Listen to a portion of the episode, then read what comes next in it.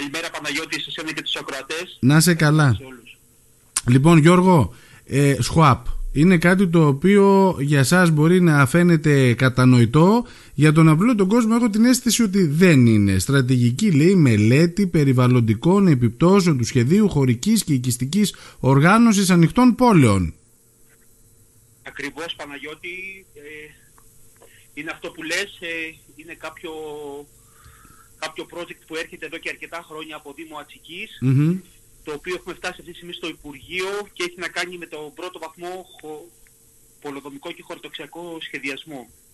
Ε, είναι η στρατηγική μελέτη περιβαλλοντικών επιπτώσεων, αυτή τη στιγμή σε διαβούλευση. Υπάρχει όλη η πληροφορία που έχετε μέσω του δελτίου τύπου και στο site του Δήμου Λίμνου υπάρχουν χάρτες. Αυτό που έχει, είναι πολύ σημαντικό είναι αυτή τη στιγμή στους δύο μήνες που έχουμε τη διαβούλευση μπροστά, θεσμικοί φορείς, ακόμη και απλοί άνθρωποι και επαγγελματίες, να καθίσουν να αφιερώσουν λίγο χρόνο. Μιλάμε για χρήσης γης που είναι ο πρώτος βαθμός ε, χωροταξικού και πολιτικού σχεδιασμού όπως προείπα και καλό είναι να δούμε στην περιοχή του πρώην Δήμου Ατσικής τι μπορούμε να κάνουμε και πώς αυτό, όλη αυτή η πληροφορία που υπάρχει αυτή τη στιγμή μπορεί μέσα από τη διαβούλευση να προκύψουν ενδιαφέροντα στοιχεία για όλους μας. Γιώργο αφορά όλα τα χωριά του παλιού Δήμου Ατσικής, Αγιο Δημήτρη, Δεν είναι Σαρδές μονάχα για, τα, για τους οικισμούς, είναι για όλη την κτηματική περιφέρεια της Δημοτικής Ενότητας Ατσικής.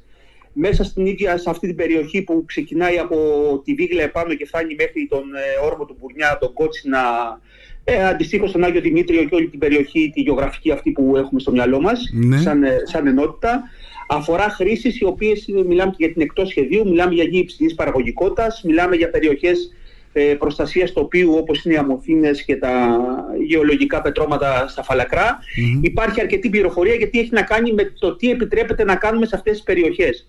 Δεν είναι δηλαδή τι μπορούμε να κάνουμε μες στον οικισμό, ούτε αν κάποιος οικισμός πρέπει να επεκταθεί ή όχι, σε- σύμφωνα με αυτά τα δεδομένα που έχουν ληφθεί όλη αυτή τη δεκαετία.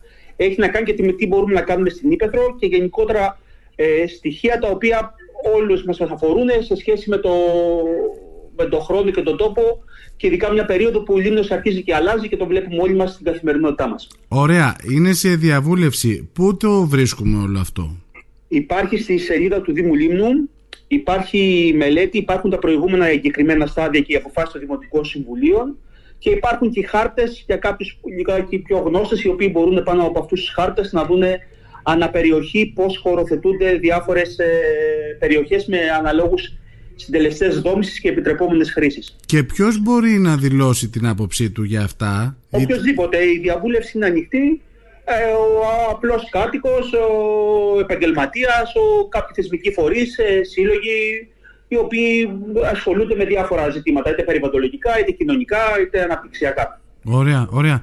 Ωραία, Γιώργο, ξέρω ότι ο χρόνος είναι πιεσμένος. Απλά πες μου λιγάκι σχετικά με το αν θα κηρυχθεί το νησί σε κατάσταση εκτάκτου ανάγκης προχωράει, θα Ναι, ναι, προχωρήσει; βεβαίως, βεβαίως. Θα γίνει το αίτημα προς την περιφέρεια.